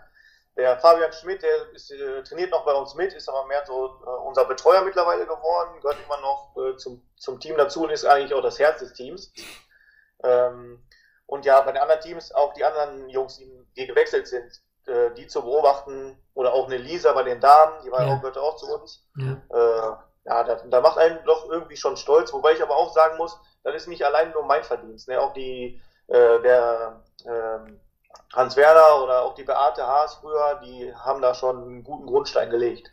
Also es ist ja nie eine alleine. Das, glaube ich, ist allen klar, äh, ähm, die, da, die das hören. Ähm, das sind immer mehrere, aber natürlich gibt es immer irgendwen, der entscheidende Impulse auch setzt. Und du hast, in, in, ähm, du hast ja jetzt zwei im Prinzip im Team, die auch, die sind ja nicht nur Ersatzspieler oder so, sondern die sind ja vollwertige Spieler, die aus deiner Ausbildung quasi kommen. Ne? Das ja. ist schon ähm, wie sieht es denn ähm, auf der Torhüter-Seite bei euch aus? Ich meine, da ist jemand im Tor, der vielleicht äh, auf seiner, der hat ja noch einen anderen Job, über den sprechen wir gleich nochmal. Ähm, äh, Gibt es da äh, auf jeden Fall auch einen, Nachwuchs und oder musst du dir da äh, irgendwie in Zukunft Sorgen machen? Also sollte er jetzt irgendwann mal sagen, ich mache jetzt nur noch äh, meinen mein Trainerjob oder ähm, wie sieht's da aus? Also wir haben ja den, ähm, den Viktor, aus äh, Spanien noch dazugeholt. Ist ein Kumpel von Marc, von Marc und ähm, Victor ist ein Riesentalent aus Spanien, tatsächlich. Äh, da mache ich mir jetzt, was das, was eine mögliche Nachfolge vom Tobi äh, angeht, erstmal keine Sorgen. Mhm. Da haben wir dahinter noch äh, den Jan Niklas, der ist fast gar kein bekannt. Äh, der war jetzt lange weg, weil er ähm, ja, an ihm wurde eine Körperverletzung äh, begangen, sag ich mal so. Der mhm. war lange raus hat jetzt vor zwei Wochen wieder angefangen zu trainieren. Da ist auch noch jemand, mhm. der einen guten Eindruck macht. Jetzt nicht, äh, man sagt jetzt nicht offensichtliche Talent, aber der hält die Bälle, der hält seinen Kopf dahin. Und äh, das macht auch Spaß, den Jungen jetzt wieder zu sehen, weil er hat einfach Freude an dem Sport. Ja. So, da haben wir nach dem Tobi zwei Leute, ja, und dann, wenn Tobi dann jetzt endlich äh, mal seinen verdienten Ruhestand vielleicht mal angeht oder vielleicht auch nicht, man weiß es ja nicht so genau. Dann, ja, so äh, alt ist er ja auch noch nicht, also das muss ja, man ja auch, ne? Also, ja. Äh, dann, ja, aber da mache ich mir keine Sorgen, da kriegen wir auch noch irgendwie hin. äh, lass uns noch mal ganz kurz äh, Walsum und die Zukunft ähm, ab, äh, ab, abhandeln sozusagen. Ihr, es gab mal irgendwas von 200 plus, die ihr erreichen wolltet. Äh, ich glaube, eine gute Maßnahme war, eine Damenmannschaft äh, mit in den Verein zu integrieren, ähm, mit welchen Mitteln man das auch immer gemacht hat. Äh, Hauptsache, man hatte erstmal eine, ne? das, darum ging es ja. Ähm, das finde ich auch extrem wichtig, also in beiden äh, Ligen quasi vertreten zu sein. Wie sieht der Unterbau aus? Also äh, gibt es da eine, eine, positive Richtung oder ähm, ja, ist also da es, gibt eine positive, es gibt eine positive Richtung. Nur ähm, das ist jetzt eine U11-Mannschaft, die gemeldet wurde. Mhm. Da sind auch ein paar U13-Spieler wohl dabei, so wie ich weiß. Ähm, und darunter sieht es auch gut aus. Also sind viele Kinder, die Rollschuhlaufen lernen. Aber für eine Bundesligamannschaft, da müssen die natürlich auch erstmal noch ein bisschen älter werden. Mhm. Mhm. Und zwischen U11 und der Senior ist noch, geht noch, vergeht noch viel Zeit. Mhm. Sind da Trainer? Ähm, der Günther Schalek macht das. Mhm. Äh, zusammen mit der Sabine Spitzer Rollschuh äh, laufen lernen. Mhm. Sabine war äh, Rollkunstläuferin. Mhm. Sie, wird, glaub, sie werden, glaube ich, auch ab und zu unterstützt von äh, Rollkunstläuferinnen, glaube ich sogar, ab und zu. Weil äh, die Rollschuh-Lerngruppe ist, gilt für beide Abteilungen. Mhm. Also lernen Jungs und Mädels gleichzeitig und äh, können sich dann auch frei entscheiden, ob sie zu den Rollkunstläufern we wechseln oder beim Rollhockey bleiben. Und äh, ab und zu, wenn die Zeit es hergibt, äh, sind auch unsere Jungs von der ersten Mannschaft mal da, so ein Chevy, äh, Miguel, mhm. die lassen sich auch gerne mal da blicken. Und ja, das sind so, also hauptsächlich eigentlich Günther. Weil auch da ne, sind wir uns, glaube ich, einig. Also gerade in dem Alter muss da halt jemand stehen, der eben auch ein bisschen Ahnung davon hat. Ne? Das, äh, das ist jetzt nicht mehr, also du sagst zwar, es sind noch ein paar Jahre bis zur Bundesliga, aber ich meine, du hast mit 16 angefangen. Die meisten, äh, also viele, mit denen ich ja schon gesprochen habe, sind so in dem Alter in die Bundesliga geraten. Das heißt, da ist gar nicht mehr so viel Zeit. Ne? Und dann sprechen wir dann von einem, von einem, von, ja, von einem anderen Spiel, das da gespielt ja. wird. Ne? Aber ich meine, wir sind uns, glaube ich, ganz Deutschland ist sich einig, dass halt Walsum auch von dieser Karte nicht verschwinden darf. Ne? Also ich meine, als äh, ich glaube inzwischen nicht mehr Rekordmeister, ich glaube ganz so passt, ich habe das mal irgendwann äh, ausgerechnet. Doch, doch, doch, Hm? Immer noch Rekordmeister, immer noch Rekordmeister. Immer noch? Ich, äh, ja, das ist aber, ist aber eng geworden, ne, irgendwie. Ich frage ja immer meine Protagonisten hier, wie oft die der Meister geworden sind und keiner weiß es ja eigentlich genau, ne. Ah ja, so zehnmal oder sechsmal oder so, aber ich glaube, Kronberg ist schon relativ nah dran, ne, an Walsum. Also du musst jetzt, du musst was tun. Auf jeden Fall. Ja, Romex, glaube ich, bei 12 und wir sind bei 16. Aber bin mir nicht so sicher. okay, der Vorsprung ist noch da. Aber was, was ich damit sagen will, ist auf jeden Fall, äh, das wäre natürlich eine Katastrophe, äh, wenn so ein, wenn, wenn jetzt äh, Walsum irgendwann von der Karte verschwinden würde. Ich weiß, dass da, dass bei euch gute Leute äh, daran sind, daran zu arbeiten, dass es halt mehr wird. Ähm, und irgendwie wird das sicherlich auch funktionieren. Wie ist die Zusammenarbeit inzwischen da mit, mit Stadt und mit der Halle und so? Also, ähm, dass mal da vielleicht äh, Verbesserungen auch kommen für euch? Aber welche Verbesserung möchtest du? Also nachdem die Schule raus ist, gehört die Halle uns im Prinzip, ne? Okay, aber also ihr müsst, ihr müsst, äh, ihr müsstet sie aber auch selber komplett verwalten und ähm, bezahlen, ist das so? Ja, wir müssen die bezahlen, na klar. Ja, wir müssen okay. die mieten. Okay, ja. ja. Ähm, aber ja, ich meine, was mich immer, was mich immer total gestört hat als Spieler, war dieser dunkle Boden. ja, da, äh, das wäre so toll, wenn da mal ein heller Boden drin wäre. Das ist dann mit der Stadt mal reden. Aber ich, ich spiele ja nicht Warst mehr. Warst du nicht mehr da, oder? Ja, nee. Also so hell ist er auch nicht. Komm. Ja? Der ist schon abgelaufen, der ist schon ein bisschen heller geworden. Okay. Ähm, ja, also ich wünsche dir auf jeden Fall für, äh, für diese Saison mal, dass das, ich finde es auch gut, wenn da mal wieder ein, ein, anderer Name irgendwie stehen würde, da ähm, am, am Ende der Meisterschaft ganz oben, wenn das mal wieder ein bisschen abwechslungsreicher werden würde. Aber ja, das, das ist, glaube ich, noch ein langer und harter Weg dahin. Genau so. Ähm, yes, äh, aber das sind ja die Dinge, die dir Spaß machen, ähm, diese Wege zu gehen. Und äh, dann ist der Erfolg vielleicht auch am Ende umso wertvoller, wenn er, wenn er äh, hart erkämpft ist. Ähm, vielleicht harter Kampf, Stichwort, was letzte, letzte Woche gewesen ist. Äh, ich habe schon gesagt, du bist im, im, im Team der Nationalmannschaft, im Trainerstab, äh, mit, mit dem Tobi und mit dem Markus Feldhoff zusammen. Ähm, du durftest leider nicht mit ähm, oder konntest nicht mit, sagen wir mal so. Du wärst schon sehr gerne dabei gewesen und die haben dich, hätten dich auch mitgenommen, glaube ich, aber du konntest beruflich äh, nicht weg und deshalb konntest du das nur von hier verfolgen. Ähm, die Vorbereitung oder sagen wir mal die ganze Vorgeschichte war sicherlich nicht besonders äh, erquicklich. Ne? Also dass man sozusagen erstmal kurzfristig diese Zusage oder dass man da hinfahren musste, war, glaube ich, relativ schlecht, ne? Ja, kann ich nur genauso sagen. Also ähm, eine Europameisterschaft vorbereiten mit vier, fünf Trainings äh, und die Jungs äh, sich mit der Arbeit äh, beschäftigen, dass sie frei bekommen, äh, ja, ist nicht optimal, sagen wir mal so. Mhm. Ähm, politische Gründe können wir kurz, äh, können wir kurz abhandeln. Also in meinen Augen ähm, da bin ich ganz, ganz klar sortiert. Man hätte sich nicht erpressen lassen sollen. Da, da, ne, da irgendwie ähm, hätte man das politisch regeln müssen. Die Entscheidung ist gefallen, nicht dahin zu fahren. Und ähm, die hatte ja auch einen Hintergrund, ähm, in, in, in sozusagen eine Gemeinschaft mit den auch anderen Nationen, die nicht hinfahren wollten, zu signalisieren, Jungs, wir, eben, wir könnt nicht alles mit uns machen. Also Jungs in dem Fall Welt- und Europaverband. Äh, Jetzt ist da ähm, einiges gelaufen, das halt dazu geführt hat, dass Deutschland dann doch zugesagt hat. Du sagst es sportlich ähm, absolut ja, unter, unter aller Würde, würde ich sagen, wie das gelaufen ist, also dass man überhaupt dahin gefahren ist. Habt ihr über die politischen Gründe äh, in der Mannschaft auch mal gesprochen? Also war das ein Thema oder war einfach so, wir müssen jetzt? Ähm, also ich bin ja relativ spät dazugekommen. Mhm. Äh, Tobi hat mich dann erst gefragt, wo dann feststand quasi, dass der Timo Meyer nicht mit kann. Mhm. Ähm, was davor war, kann ich nicht sagen. Danach, mhm. wo dann feststand, dass wir fahren und ich bin dabei, war eigentlich nur noch ein Thema äh, sportlich. Äh, wie, können wir, wie können wir da bestehen? Wie können wir, wie können wir da Spaß haben, ohne dass wir uns äh, erniedrigen müssen? Mhm, mh. Das heißt, äh, ähm, also auch, auch die Jungs oder so haben jetzt da gar nicht mehr äh, drüber geredet, warum, wieso, weshalb. Also war einfach. Also davor bestimmt, auf mhm. jeden Fall. Also mhm. wo die Entscheidung anstand, die Jungs werden mit Sicherheit äh, mit einbezogen worden sein. Mhm. Und ähm, also gerade die erfahrenen Jungs, ne, Kapitän, mhm. Vizekapitän, also Lukas und Jan, mit dem wurde bestimmt darüber gesprochen. Mhm. Aber wo dann endgültig auch feststand, es wird gefahren, dann sollten die Jungs sich auch darauf konzentrieren. Alles andere ähm, ja, wird sowieso drüber geredet. In jeder, in jeder Halle, immer wieder. wenn man, ne, wenn man nach Hering fährt, ist das das Thema, die können nicht zur Champions League, wir können nicht zum CSK, wir kriegen unsere Kohle nicht wieder.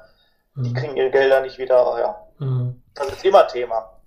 Aber es ist, es ist, ähm, bist du denn da äh, zumindest oder äh, wie ist dein, wie ist deine Meinung dazu zu diesen acht? Ich nenne sie jetzt einfach mal immer die acht ähm, meine, Andorra war auch da, er gehört auch zu den acht. Also die haben sicherlich nochmal eine schwierige Situation mit ihren spanischen Verbündeten da. Aber ähm, sind, ist diese, diese Abspaltung oder diese, ist das die richtige Geste, die, die da gerade stattfindet? Von den Nationen, die da sagen, wir machen das nicht mehr mit, in deinen Augen? Man hat ja fast schon gar keine andere Wahl mehr. Also die haben sie ja überhaupt gar nicht mehr mit sich reden lassen. Mhm. Am Ende. Ich glaube auch, äh, was man jetzt nebenbei mitbekommt, was jetzt auch in Portugal los war, äh, unterstreicht das ja nur mehr. Mhm.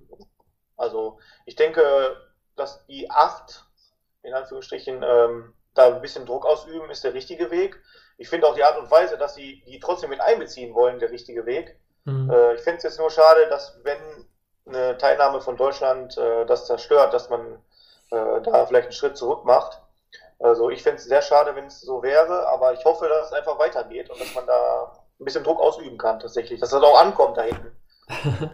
Nur ist das natürlich klar, also wenn ich jetzt äh, mich in die Position der Schweizer versetze, dann ist das natürlich schon übel, dass halt ich bin jetzt Spieler, ich bin Schweizer Spieler und würde gern zur Europameisterschaft fahren, habe jetzt verstanden, dass das politisch äh, aber sinnvoll ist, da nicht hinzufahren und jetzt sehe ich plötzlich, äh, fährt Deutschland dahin. Das ist natürlich schon irgendwie eine Kacksituation. Ne? Also ähm, ich könnte mir vorstellen, dass da auch dahinter steckt, vom Europa- und Weltverband da wirklich einen Keil reinzutreiben. Dazwischen. Ja, und den, den, den dürfen wir halt nicht äh, zwischen uns lassen. Ne? Mhm. Das, das ist das Wichtigste. Ja. Also äh, unsere Spieler hätten genauso akzeptiert, wenn wir nicht dahin gefahren wären. Die hätten die Entscheidung genauso mitgetragen. Wäre gar kein Problem gewesen, denke ja. ich. Ähm, jetzt letztendlich, wie es jetzt gekommen ist, damit äh, eine Art Erpressung, würde ich jetzt mal so behaupten, äh, ja, da müssen wir dann tatsächlich auch dann auf das Große und Ganze gucken. Äh, da waren uns im Prinzip fast die Hände gebunden. ja, das man hätte natürlich, man hätte einfach andere Gründe sagen können, warum wir nicht äh, fahren ja, können. Ne? Ja, ja, also wir haben das ja auf der EM dann auch erlebt, dass äh, Corona auch ein Grund sein kann für bestimmte Entscheidungen, ne? wenn man keine Lust hat, ein Spiel zu spielen, in meinen Augen, aber kommen wir vielleicht gleich noch zu. Ja, also ich würde mir wünschen, dass jetzt halt die, die Vertreter von diesen acht Nationen sich äh, ganz schnell nochmal äh, zusammentun und äh, dass, das, dass diese Idee halt nicht scheitert. Das finde ich halt e extrem katastrophal. Okay, dann lass uns mal ähm, kurz das Sportliche von der EM mal äh, aus deiner Sicht abhaken. Wie hast du die, diese Meisterschaft wahrgenommen? Hast du irgendwelche Lehren daraus gezogen? Hat dich etwas besonders begeistert? Äh, ähm, was ist so dein Fazit? Also erstmal ganz allgemein, die Deutschen nehmen wir dann nochmal im Speziellen. Ganz allgemein ist sehr beeindruckend, wie die Franzosen sich entwickelt haben. Ähm, die drei Di Benedettos, äh, die haben da schon gut ähm, abgeliefert, aber auch mit einem klaren Plan, würde ich sagen. Ja. Also die wussten, die ganze Mannschaft wusste, äh, wie Frankreich zu spielen hat und dann haben die Knüppel hart durchgezogen, von A bis Z. Äh, schön defensiv stehen, mit den langen Armen da alles zumachen, was geht. Vorne den, das Spiel langsam machen, viele Pässe spielen, die lang bleiben, oder der eine, äh, die Benedetto bleibt schön hinten und der andere stellt sich vors Tor. Und dann äh, haben die sich in den letzten Jahren extrem weiterentwickelt. Eins gegen eins, Schlägertechnik, Laufen. Und da haben die schon clever gemacht und das auch äh, verdient dann ins Finale eingezogen. Mhm. Andere Teams? Bei Italien habe ich jetzt tatsächlich nicht so viel verfolgt, äh, weil die Art und Weise, wie die gespielt haben, fand ich irgendwie langweilig. Äh, ähnlich, sehr, sehr ähnlich dem äh, spanischen Hockey. Sehr, sehr, sehr ja, ausrechenbar. Zwar mit einer extremen Qualität, deswegen gewinnen die auch mit zehn Toren gegen Deutschland. Auch eine extreme individuelle Qualität. Aber wenn die dann untereinander aufeinandertreffen, dann äh, ist so ein Spiel wie Spanien gegen Portugal 10 zu 9 war es, glaube ich, äh, mhm. ist dann doch eher die Ausnahme. Das ist dann eher so wie im Finale, es geht mit 1-1 in die Verlängerung. Mhm. Ähm, ja, und Portugal, Portugal spielt eigentlich schon attraktives Hockey für die Zuschauer, aber ja, die haben es irgendwie nicht auf die Platte gekriegt, ne? Mhm. In, den, in den Spielen. ja, die fand ich äh, extrem, kann ich, ich weiß gar nicht, ein Wort dafür so, wie die Mimöschens da von der ganzen, also immer war irgendwie was entweder gegen sie oder, weiß ich nicht, Staubkörnchen unter der Rolle oder, also meinte ich gerade auch, ähm, ich kann mir gut vorstellen, äh, dass, äh, dass halt diese, dieses Spiel um Platz drei war unter ihrer Würde, deshalb haben sie es gar nicht gespielt, dann hatten sie mal zufälligerweise einen Corona-Fall. Das ist aber nur meine Interpretation dessen, was ich da gesehen habe. Ähm, also das äh, da war ja Unsportlichkeit, die sie sogar dann, ähm, ja, sie haben einen Protest eingelegt äh, bezüglich Unsportlichkeit zwischen äh, bei dem Spiel Frankreich äh, gegen, ja. gegen Spanien, was ich schon extrem daneben finde. Ähm, ne? Also äh, kann ja gut sein, dass das, äh, dass sie das auch vorher ausgemacht haben, aber äh, trotzdem, dann ist das halt so. Ne? Also Portugal wird es ja nicht anders machen. Ähm, lass mal die, die, die, die Franzosen, ne? also die, äh, dieses Phänomen äh, Franzosen, die da ja wirklich, ich finde, ein, ein Wahnsinns-Hockey äh, abgeliefert haben. Ähm, aber äh, ich glaube, wir sind uns da einig, das sind halt drei Ausnahmetalente. Ähm, man könnte sie auch die Akrobaten im Zirkus die Benedettos nennen, ja, also die drei Benedettos, die da auf dem äh, Seil und äh, in, hoher, in hoher Luft da ihre Akrobatik äh, abliefern. Und die werden unterstützt von ein paar ähm, Fußsoldaten, wobei der eine, der, der vierte, ich weiß jetzt gerade den Namen nicht, ähm, der auch in Portugal spielt, auch eine solide, ja genau, eine, eine, sehr solide Leistung abgeliefert hat. Und vor allen Dingen hat mich der, der Keeper sehr beeindruckt. Ähm, äh, und ich mich bis heute frage, warum die diese Geschichte da gegen Andorra äh, gemacht haben, also den Keeper auch gewechselt und da ganz merkwürdige Tore kassiert haben. Aber diese drei, äh, da merkt man doch schon mal deutlich, ähm, da ist ein gewisses Talent vorhanden und wenn man dieses Talent in die Top-Ligen schickt, dann kriegt man was zurück. Ja, ich glaube, äh, bei den dreien ist es aber nicht nur, dass man die in den Top-Ligen geschickt hat, sondern auch die, die äh, französische Liga ist einfach in den letzten Jahren extrem stark geworden. Also Carlo war, glaube ich, sehr früh dann äh, weg, aber die anderen beiden waren sehr lange noch in, äh, in Frankreich mhm. und haben dann da auch in der Euroleague äh, mit Lavenden, glaube ich, war es, äh, da schon für Furore gesorgt.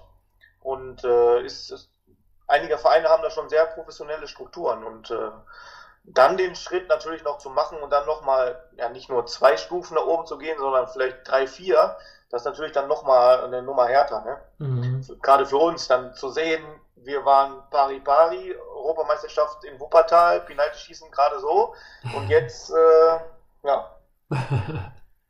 Jetzt hart gegen die, ne? Ja, jetzt haben die natürlich auch körperlich äh, extremst gute Voraussetzungen mit ihren, äh, mit ihren langen Extremitäten, die sie äh, das kriegt ja auch nicht jeder so hin, der so groß ist, die auch noch extrem gut zu beherrschen. Aber ähm, ich fand schon, also gerade dieses fünfte Tor äh, gegen Portugal, was er da so ähm, quasi in der letzten Sekunde noch gemacht hat, fand ich extrem beeindruckend. Also diese, diese Nummer da, äh, ähm, das volle Risiko zu nehmen und das Ding dann da doch noch zu versenken.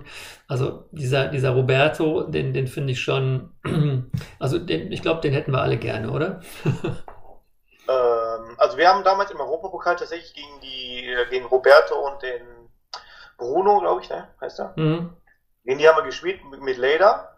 Da sind die beiden noch gar nicht so aufgefallen. Mhm. Aber ähm, am, in der Woche, am Donnerstag beim Training, haben wir uns ein bisschen unterhalten und äh, das war für mich MVP des Turniers war der, der Roberto. Also was der da abgeliefert hat, das war echt beeindruckend, unglaublich. Mhm. Sicher, hat überhaupt nicht interessiert, wenn einer an ihm dranhing, immer den Mann am zweiten Pfosten besucht, volles Risiko gegangen.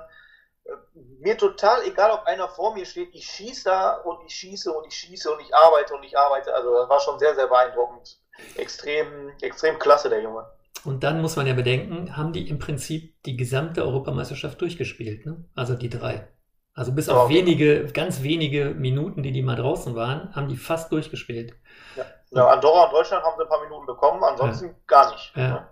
Und dann, äh, und jetzt vielleicht nochmal so, äh, wie hat sich Rollerkey entwickelt? Du hast das am Anfang, also da auch schon mal, bist du schon mal äh, darauf zu sprechen gekommen, es sind ja eigentlich inzwischen sehr viel Sprintduelle. Ne? Es ist ja. reines, äh, ich mache halt äh, den einen Haken, versuche den halben Meter Vorsprung zu bekommen und den bis zum Tor dann äh, auch zu behalten und dann eben in dieser Bedrängnis noch ähm, den Abschluss zu machen, also zwischen dem, der mich verfolgt und dem Torhüter, der vor mir sitzt ähm, diese, diese, diese Physis, die da reingekommen ist, ist das was, was du mh, hm, gut findest oder ist das, äh, ähm, schadet das unserem Sport? Also ich bin, ich bin da tatsächlich sehr hin und her gerissen. Also ich habe ich hab die Spiele alle gesehen, fast alle auf der EM und ich bin, ähm, ich, ich weiß es nicht ganz genau. Ich finde das sehr beeindruckend, das zu sehen.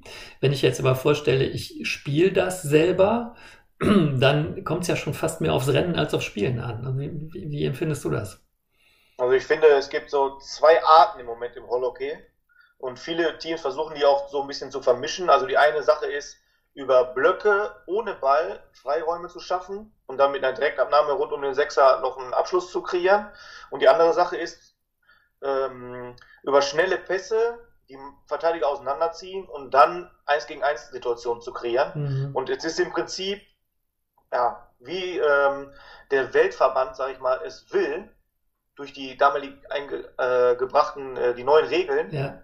sehr, sehr basketballlastig geworden. Ja, ähm, ja. So Basketball ist auch genauso. Mhm. Blöcke setzen an, wo der Ball, an der ballfernen Seite und, äh, oder eins gegen eins, amerikanisches Basketball. Mhm. Genauso jetzt und genauso entwickelt sich der Sport gerade und ich, ja, ist auf der einen Seite schade, weil ich glaube, dass nicht unbedingt attraktiver wird, weil ähm, ja, es fallen nicht so viele Tore.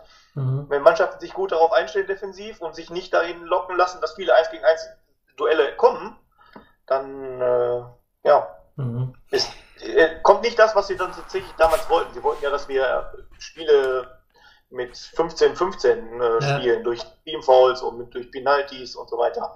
Und das, der Gegenteil ist passiert. Ne? Wie viele 0-0 und 1-1 sind auf einmal da international? Ja, ich glaube, das liegt auch an, an den extrem besser gewordenen Torhütern, so empfinde ich das zum, zumindest. Also die, die mitspielenden Torhüter, halt die, die, ähm, da ist der Giraud, finde ich, auch immer wieder beeindruckend, aber wie gesagt, ich fand den, den Franzosen auch sehr, sehr stark. Wobei der Giron echt nochmal extremer teilnimmt am, am Spiel, finde ich, so mit, mit Pässen und auch wirklich aus ganz extrem äh, gefährlichen Situationen noch Pässe spielt, wo ich denke, so Junge, das war schon, äh, das war schon riskant. Aber ähm, was ich sagen wollte ist, äh, ähm, ich habe so ein bisschen Sorge dabei, dass wir halt das, was, was Rollerkey eben ausmacht, äh, so ein bisschen dabei verlieren. Du meintest das ja auch, dass es sehr basketballmäßig wird ähm, in, in jetzt in, in Laufwegen, in taktischen Geschichten. Ähm, aber wir könnten ja schon noch ein paar andere Sachen als jetzt nur einhaken und dann Vollgas geben. Also, ich meine, wir werden das nicht zurückdrehen können, das Rad, und äh, bin da vollkommen deiner Meinung. Die Regeländerungen haben das, wollten das genauso haben. Und jetzt haben wir nur dieses eine Spiel von 10 zu 9 äh, gehabt, was, was wahrscheinlich genau das gewesen ist, was sie eigentlich haben wollten. Das war auch schon ein Knaller. Ja, aber äh, also da haben die Torhüter äh, ja. dazu beigetragen, würde ich mal behaupten. Ne? Gerade die ersten Tore, die waren ja, naja, nicht äh, der, der, dem Geld wert, was man da hätte äh, bezahlen müssen, wenn man da in die Halle geht. Ja, also fand ich auch extrem kurios. Also somit die, die besten Torhüter, die wir haben in der Welt und dann fallen da äh, äh, im, Prinzip, ja, fallen halt so, so viel Tore, ne? das kann man eigentlich auch, äh, geht eigentlich normalerweise nicht.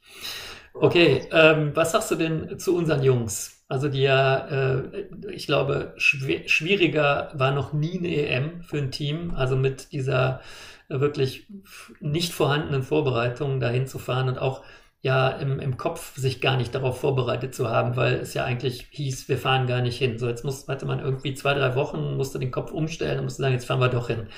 Wie, wie hast du denn, ähm, hast du, hast du auch während der Meisterschaft äh, mit denen kommuniziert? Wahrscheinlich ja, ne? Ähm, tatsächlich hat, also in der WhatsApp-Gruppe waren wir sehr aktiv und ähm, vor dem an, ersten Andorra-Spiel, da hatte ich äh, kurz äh, einmal meine Meinung dem Trainerstab quasi äh, erzählt, äh, wie ich so Andorra äh, beobachtet habe. Und ansonsten habe ich die Jungs dann auch alleine machen lassen, weil äh, zu den Zeiten, wo die gespielt haben oder wo die ihre Besprechung hatten, da war ich halt arbeiten. Mhm. Und dann abends um ja, teilweise halb eins nachts dann noch sich kurz zu schließen, war dann auch nicht mehr so einfach. Mhm. Ähm, ja, also wie gesagt, äh, die Kommunikation war jetzt nicht so, so stark untereinander, aber ähm, die haben das so, so weit sie es konnten, doch ganz gut, ganz okay gemacht, sagen wir mal so. Mhm. Jetzt hatten ja äh, am Anfang eigentlich, äh, also das erste Spiel war Portugal. Ja. Da war ja schon klar, dass die Portugiesen auch Deutschland als ersten Gegner sich gesucht haben, um ein bisschen in das Turnier reinzukommen, um dem wahrscheinlich vollen Halle zeigen zu können, was sie können. Ähm, also, und für dieses weiß ich, weil ich in Iserlohn äh, auch beim Training dabei war, hat der Tobi noch gesagt, da haben wir uns ein bisschen was äh, überlegt, also speziell, speziell Portugal. Ähm, dieses Spiel, wie hast du das gesehen? Da waren sie auch noch frisch, in Anführungsstrichen, ne? Also, also speziell überlegt hatten wir für Portugal uns tatsächlich nichts. Mhm. Äh, speziell überlegt war für Spanien, das mhm. Spanien-Spiel. Mhm. Okay. Äh, weil da der Markus, weil der Markus da vorher das Spiel äh, gesehen hat. Mhm. Ähm, aber Portugal, ja, Portugal, ich bin der gleichen Meinung, die haben sich uns ausgesucht. Mhm. Und äh, in der ersten Halbzeit äh, hätten sie dafür eventuell auch die Quittung kriegen können. Die, was ich jetzt nicht sagen will, ist, dass wir das Spiel hätten gewinnen können, sondern äh, wir hätten die ärgern können. Ja. Und ja, die Gesichter hätte ich gerne gesehen, wenn die eine oder andere Konter dann drin gewesen wäre. Mhm. Wenn der Torwart da mal so gehalten hätte wie gegen Spanien. Aber nee, ja, wir haben uns auch ein bisschen locken lassen. So ein bisschen, so sah es für mich von außen aus. Eine mhm. gute erste Halbzeit gespielt. Auch wir machen das jetzt weiter so. Mhm. Äh, ja, am Ende spielen die halt ihre Klasse aus und wenn die dann ihre Chancen bekommen, frei vor dem Tor, dann machen die die rein. Ne? Mhm. Das ist dann äh, leider ein bisschen schade gewesen. Das Ergebnis war ein bisschen zu hoch. Aber gerade das erste Spiel Portugal war doch noch äh, die erste Halbzeit sehr gut und die zweite Halbzeit war in Ordnung. Das hat Tobi ja auch äh, genauso in der Pressekonferenz noch gesagt. Er ähm, hat er gesagt, dass er sehr zufrieden gewesen ist mit dem Spiel. Und ich finde, äh, exakt das muss man äh, unter dem Anbetracht der, der, der Vorbereitung, also wenn man, wenn man sich mal überlegt, dass da halt eine professionelle Nationalmannschaft Portugal die, wer, wer weiß, wie viel Vorbereitungszeit hatte und wer weiß, wie viele Trainingseinheiten gemeinsam gemacht hat und äh, Unterstützung noch äh, bis zum, ähm, äh, dass ihnen das Handtuch in die Dusche getragen wird, hat. Äh, und dann kommt halt eine, eine deutsche Mannschaft, die quasi keine Vorbereitung hatte und eine ganz andere Liga spielt und zwei Jahre Corona-Pause hatte, ähm, war das halt, äh, fand ich das Spiel auch äh, extrem gut, muss ich sagen. Es zeigt aber am Ende auch äh, ganz klar den Unterschied zwischen den beiden Welten.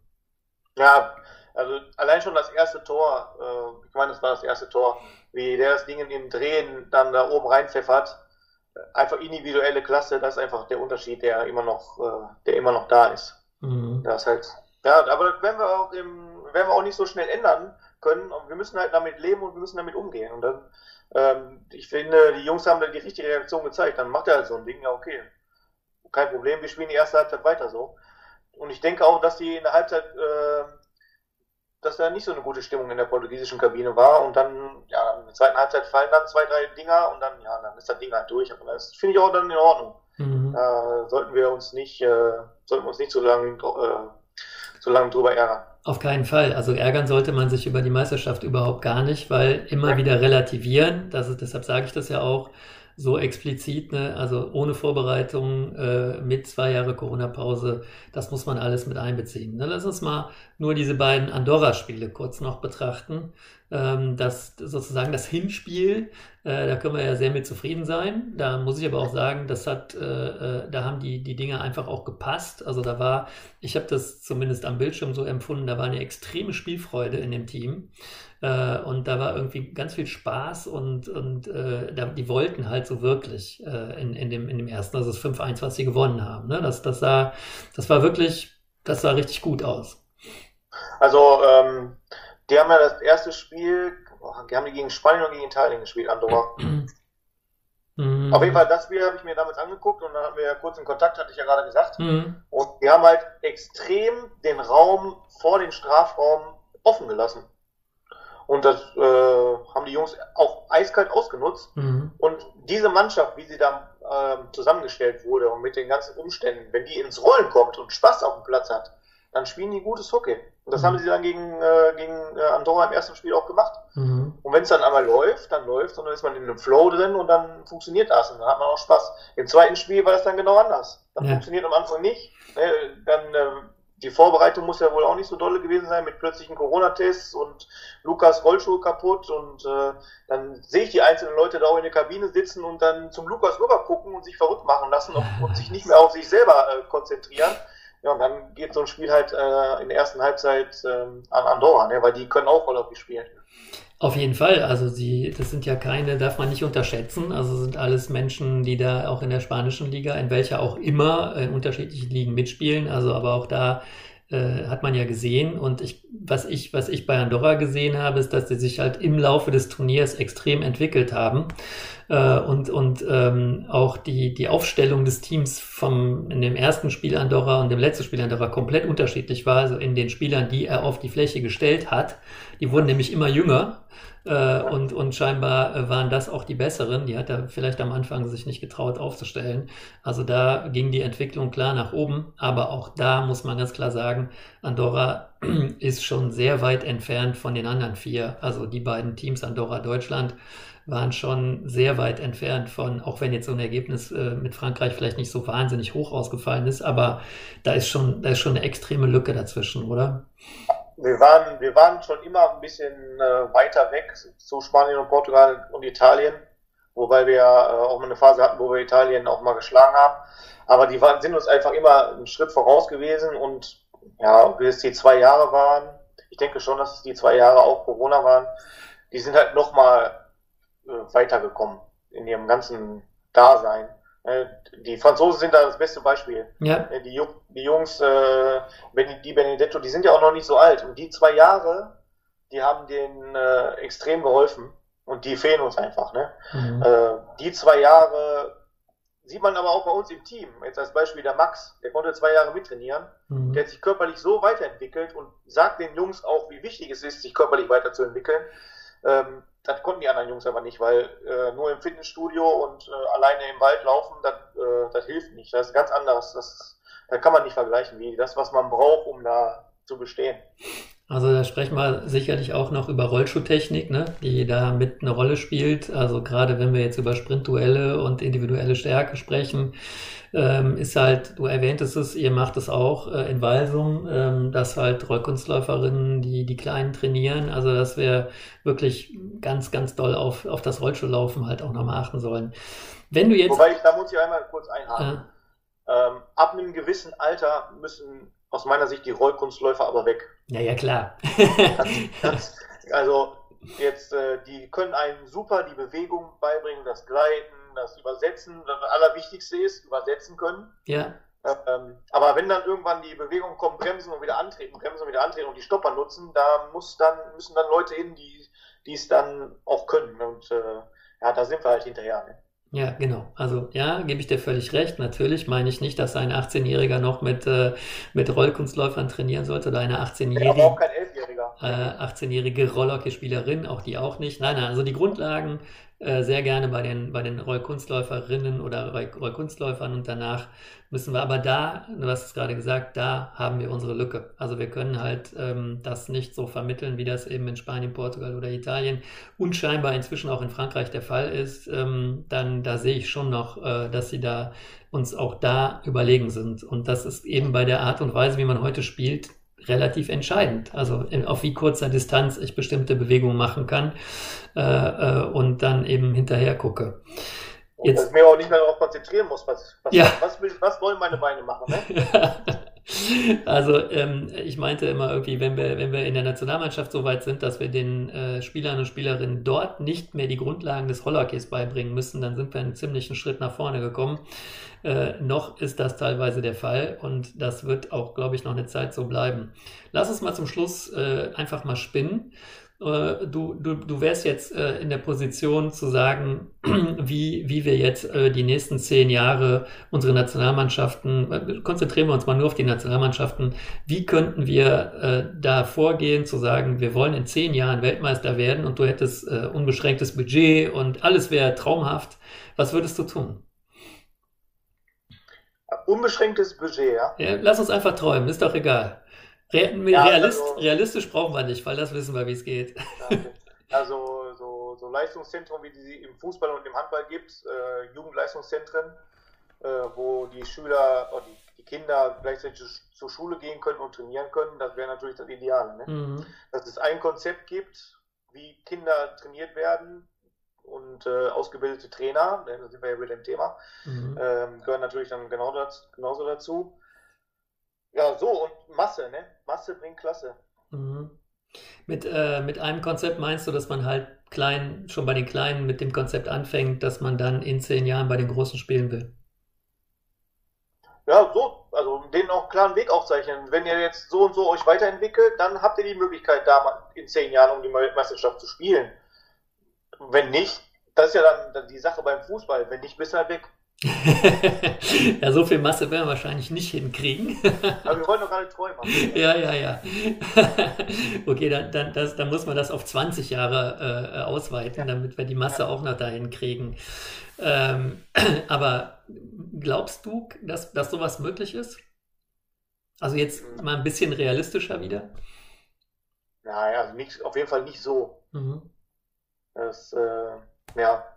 Ich sehe das ja bei uns in Walsum ähm, vor, ja, wie soll ich sagen, ich schätze jetzt mal so vor 18 Jahren haben die Fußballvereine bei uns alle von Asche auf Kunstrasen umgestellt, haben das alles schön bezahlt bekommen. Und äh, dann haben die Eltern gesagt, ja, die Kinder müssen nicht mehr auf Asche spielen, dann können wir die auch wieder zum Fußball schicken. Mhm. Und mit denen mussten wir uns halt streiten. Ne? Und das ist äh, ziemlich schwer. Mhm. Aber äh, ganz generell, äh, du bist halt ja auch irgendwo noch ein bisschen Optimist. Ähm, schaffen wir das? Also wir, wir, wir, unser, sagen wir mal, unser Sport schafft das. Ja, ich hoffe, aber ähm, es werden sicherlich nicht alle Vereine das überleben, aber wir müssen dahin hinkommen, dass diejenigen, die noch da sind, äh, ähm, ja, den Sport noch am Leben halten mhm. und dann irgendwann ähm, ja, andere wieder dazu animieren, den Sport äh, auszuüben. Ne? Aber mhm. ja, wird ein harter, steiniger Weg. Aber du bist bereit, den mitzugehen. Ja, solange meine Zeit äh, das zulässt, bin ich dabei. Ja, also du, du bist ja jetzt quasi schon ein bisschen in die, in die Verbandsstruktur eingetreten als, als Co-Trainer. Und wenn ich richtig informiert bin, bist du auch ein bisschen bei der Trainerausbildung. Bist du da mit involviert gewesen? Nee, ich habe nur zugeguckt. Hm. Du hast dich nur ausbilden lassen? ja, ich habe mich ausbilden lassen. Okay. nee, aber ich finde auch, das, das war auch wichtig, einfach mal zu sehen, was da so passiert, wie sehen mhm. die das so, gerade auch so äh, Kindern Rollschuhfahren beibringen, habe ich ja nie gemacht. Da mhm. musste ich ja nie. Mhm. Ne, auch mal so zu sehen, was so die Idee von Markus, weil mit Markus habe ich mich zum Beispiel auch noch nie richtig unterhalten. Mhm. Halte ich für einen äh, ganz äh, schweren Fehler und ihr solltet das in ganz, ganz naher Zukunft mal mit ausgiebig Zeit äh, äh auf jeden Fall mal machen, ähm, weil, äh, wie schon gesagt, ich sehe euch beiden, ähm, euch beide da als, als die Zukunft. Ähm, ähm, ihr, ihr, wollt beide das Gleiche, das weiß ich, ne? und ihr habt beide gleichen sturen Kopf und auch äh, die gleichen ähm, guten Ideen, jeder auf seine Art und Weise. Ihr müsst euch irgendwie mal unterhalten, also das ist, ist wichtig. Du musst ja mal besuchen fahren da in Reos, dann kannst du dir das mal angucken. Ja. okay, ähm, Christopher, ich danke dir. Ähm, ähm, das war sehr, sehr äh, toll, das Gespräch. Wir haben viele Themen abgearbeitet. Ähm, ich wünsche dir ganz viel Erfolg äh, mit Walsum. Ähm, danke, Mike. Für, danke. Für, für diese Saison und äh, Durchhaltevermögen für alles, was noch kommt. Äh, vielleicht sehen wir uns ja noch mal irgendwie ähm, in, in, bei der Rettung des, des Sportes. Vielleicht haben wir ja noch irgendwann mal alle eine Idee und setzen uns mal zusammen hin und gucken mal, wie es ja. weitergeht. Ne? Also, Sehr gut. Ich ja. sage auch danke, Mike. Okidoki. Lass wir dir gut gehen. Ne? Bleib ja. gesund in diesen Zeiten und äh, viel Spaß beim Training. Bis bald. Ja, danke dir, Mike. Bis dann. Ciao.